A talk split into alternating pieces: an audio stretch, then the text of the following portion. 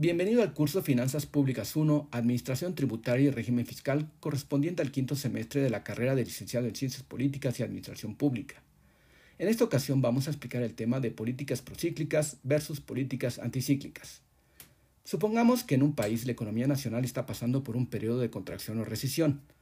Para reanimar la economía, el sector público podría reducir algunos impuestos, con lo cual la gente tendrá más dinero disponible para adquirir bienes y servicios. Otra alternativa podría ser ampliar el gasto público, aumentando las adquisiciones gubernamentales o bien transfiriendo recursos a determinados sectores de la población mediante asignaciones directas, subsidios de desempleo, becas a estudiantes, apoyo a productores, seguros médicos, etcétera, o absorbiendo el costo total o parcialmente de determinados bienes o servicios como el transporte, servicio eléctrico, derecho por pago del agua, etcétera. Esto a su vez repercutirá en el incremento de la producción y en la creación de empleos. Todas estas acciones serán parte de una política fiscal expansiva. Si por el contrario el sector público percibiera un sobrecalentamiento de la economía, una fase de auge, y entonces decidiera recortar el gasto público y o aumentar los impuestos, nos encontraríamos ante una política fiscal contractiva. Por otro lado, por medio del Banco Central, el sector público busca lograr la estabilidad de los precios e influir sobre el crecimiento del P I B y el empleo, mediante el control de la cantidad de dinero que circula en la economía y de la tasa de interés bancario. Cuanto más dinero se encuentra en circulación, es decir, mayor liquidez, se espera que la gente gaste más, por lo que hay más transacciones en la economía y esta tenderá a crecer. En periodos de contracción o recesión resulta una fórmula complementaria a la fiscal expansiva: aumentar el circulante y reducir la tasa de interés. Todo esto parece perfecto, pero la fuerte demanda de los agentes económicos impulsará a la alza de los precios y se puede desatar una fuerte inflación.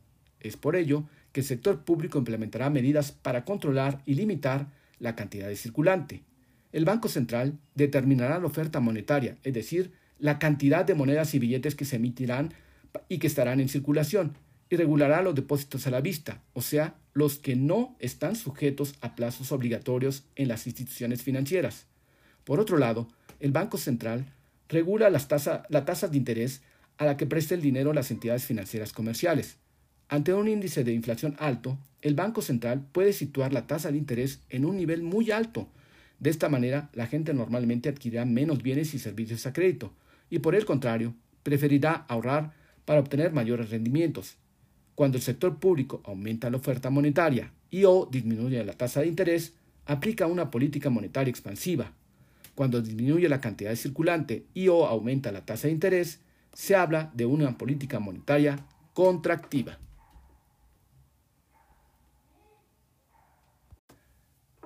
Bienvenida, bienvenido a una sesión más del curso Finanzas Públicas uno, Administración Tributaria y Régimen Fiscal, correspondiente al quinto semestre de la carrera de Licenciado en Ciencias Políticas y Administración Pública. El tema que nos ocupa el día de hoy corresponde a los fundamentos constitucionales de las finanzas públicas mexicanas. A través del desarrollo de esta unidad, conocerás el marco constitucional que regula el papel del Estado en la economía, la obligación de los mexicanos de contribuir para los gastos públicos y la fiscalización de los mismos. Asimismo, podrás distinguir las atribuciones que en materia de finanzas públicas tienen la Federación, los estados y municipios. Como señalamos en nuestra presentación del tema del sector público, la Constitución Política de los Estados Unidos Mexicanos es el marco de referencia institucional que regula la forma en la que el Estado interviene en la economía. Constituye el instrumento jurídico normativo de mayor jerarquía que establece las reglas de comportamiento y organización de nuestra nación. La Constitución define la forma de Estado y de gobierno de nuestro país, regula el proceso de creación de las leyes que nos rigen y establece las formas de administración de los poderes de la Unión. La forma de gobierno, normativa y administrativa se replica en, los, en las constituciones de los subniveles de gobierno conforme a sus características privativas para integrar la institucionalidad del sector público. Nuestra Carta Magna es del tipo rígido, ya que su modificación requiere de procesos especiales que la hacen difícil de cambiar, mismos que están señalados en el artículo ciento treinta y cinco. En México, se suele hablar de un capítulo económico de la Constitución. Para los estudiosos de las finanzas públicas, la existencia del mismo resultaría muy conveniente. Sin embargo, en la realidad, al acudir al texto constitucional, lo que encontramos es una multiplicidad de normas que regulan la actividad económica del Estado y se encuentran dispersas en distintas partes de la Ley Suprema.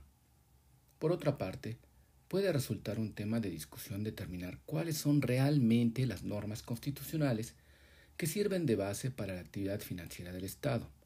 Por ejemplo, el artículo cuarenta de la Constitución, en su párrafo sexto, establece el derecho al acceso, disposición y saneamiento de agua, para consumo personal y doméstico en forma suficiente, saludable, aceptable y asequible.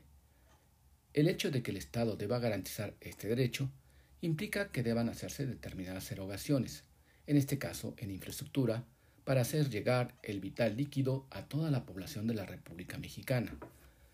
Cuestiones similares sucederían respecto a otros derechos consagrados en la Ley Suprema, tales como la educación, la alimentación, la salud, la vivienda y la administración de la justicia, que conllevan a la necesidad de que el Estado sostenga a determinadas agencias públicas que realicen obras, proporcionen servicios y consuman recursos escasos para suministrarlos. Sin excluir tales aspectos, en esta sesión nos enfocaremos a estudiar las normas constitucionales referentes a las facultades del Estado en general y de los diversos entes públicos en lo particular para intervenir en las finanzas públicas. Antes de abordar estos aspectos, es conveniente que para tener una mejor idea sobre cómo se distribuyen las obligaciones y responsabilidades del Estado, es útil conocer cómo se divide conceptualmente la Constitución. La ley fundamental de nuestro país está constituida por una parte dogmática que comprende los primeros veintinueve artículos que establece los derechos humanos, quedando inscrito en el título primero intitulado de los derechos humanos y sus garantías. La parte orgánica, que regula la forma de gobierno, la división de poderes, la distribución de facultades entre los órganos federales y los estados, provincias y municipios, la supremacía de la Constitución y su inviolabilidad. Estos aspectos quedan inscritos en el título segundo, capítulo uno, bajo el nombre de la soberanía nacional y de la forma de gobierno, el título tercero, capítulo uno, de la división de poderes, título cuarto, de las responsabilidades de los servidores públicos, particulares vinculados con las faltas administrativas graves o hechos de corrupción y patrimonial del Estado, léase Emilio Lozoya, Javier Duarte, César Duarte, Guillermo Padrés, Thomas Jarrington, Amado Yañez, el llamado señor de las ligas René Bejarano, entre una larga cadena de personajes. Título noveno de la inviolabilidad de la Constitución. Y la tercera y última parte, conocida como pragmática social, que establece las directrices para que los poderes públicos constituidos, las condiciones requeridas por la población. Así, el derecho social queda inscrito en el artículo tercero, cuarto, veintisiete y ciento veintitrés, y en el denominado capítulo económico, que comprende los artículos veinticinco, veintiséis, veintisiete, veintiocho y setenta y tres. Aclarado lo anterior, y para efectos meramente didácticos, para estudiar los fundamentos constitucionales de las finanzas públicas mexicanas, hemos dividido estos preceptos en cinco grandes rubros. El primero, el papel del Estado en la economía, el cual comprende la Rectoría del Desarrollo Nacional en el artículo veinticinco, el Sistema Nacional de Planeación Democrática, el Sistema Nacional de Información Estadística y Geográfica, el Consejo Nacional de Evaluación de la Política del Desarrollo Social en el artículo veintiséis, el Estado como propietario en el artículo veintisiete, la definición de áreas estratégicas y prioritarias, las figuras de la concesión, subsidios, monopolios estatales y la banca central, Banxico, en el artículo veintiocho. Imposición de contribuciones, deuda pública y comercio exterior en el artículo setenta y tres. Segundo, obligación de los mexicanos de contribuir para los gastos públicos, definida en el artículo treinta y uno, fracción cuarta. Tercero, las facultades de los poderes de la Unión. Del poder legislativo en el apartado A del artículo veintiséis, último párrafo del artículo setenta y dos, apartado H, artículo setenta y tres, fracciones séptima, octava, décima primera, dieciochoava, veinticuatroava, veinticincoava, veintiochoava, veintinueveava, veintinueve D, veintinueve E, veintinueveava H, veintinueveava W, artículo setenta y cuatro, fracción dos, tres, cuatro y siete, artículo setenta y cinco, artículo setenta y ocho, fracción séptima, setenta y nueve y ciento veintidós, apartado A, fracción segunda. Del Poder Ejecutivo, artículo veintidós, párrafo segundo, veintiséis, apartado A, tercer párrafo, veintisiete, párrafos cuarto, quinto y sexto, setenta y tres, fracciones octava y setenta y cuatro, fracción cuarta, setenta y cinco, último párrafo, setenta y nueve, fracción primera y párrafos penúltimo y último, ochenta y nueve, fracciones uno, dos y tres, noventa, ciento veintidós, apartado B, fracción tercera y ciento treinta y uno, segundo párrafo.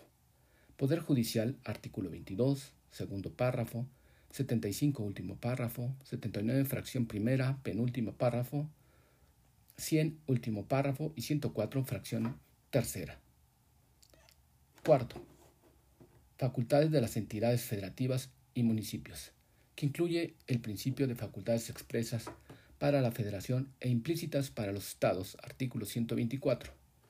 De los estados, artículo setenta y tres, fracción vigésima novena, numeral cinco, último párrafo, ciento quince, fracción cuarta, inciso A y penúltimo párrafo del inciso C, ciento dieciséis, fracción segunda, quinta, séptima, ciento diecisiete, fracciones tercera a décima a novena, ciento dieciocho, fracción primera. De los municipios, artículo ciento quince, fracción segunda, tercera, cuarta y quinta, inciso C. De la Ciudad de México, artículo ciento veintidós, apartado C, base primera, fracción quinta, incisos B, C, E, J, K, L y N y base quinta. Y quinto y último, principios sobre el manejo y la fiscalización de los recursos públicos y el combate a la corrupción, que comprende financiamiento para el desarrollo de los pueblos indígenas, artículo segundo, apartado B. Financiamiento de los partidos políticos, artículo cuarenta y uno, fracción segunda. Principios sobre la fiscalización de los recursos públicos, artículo setenta y nueve. La responsabilidad de los servidores públicos y patrimonial del Estado, título cuarto, artículo ciento ocho a ciento catorce. Principios sobre la administración de los recursos públicos, artículo ciento veintiséis y ciento treinta y cuatro. Principios sobre las remuneraciones de los servidores públicos, artículo ciento veintitrés, apartado B, fracción cuarta y ciento veintisiete.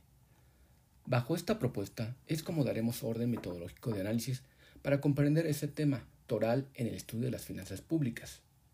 Nos vemos en una siguiente sesión. Gracias.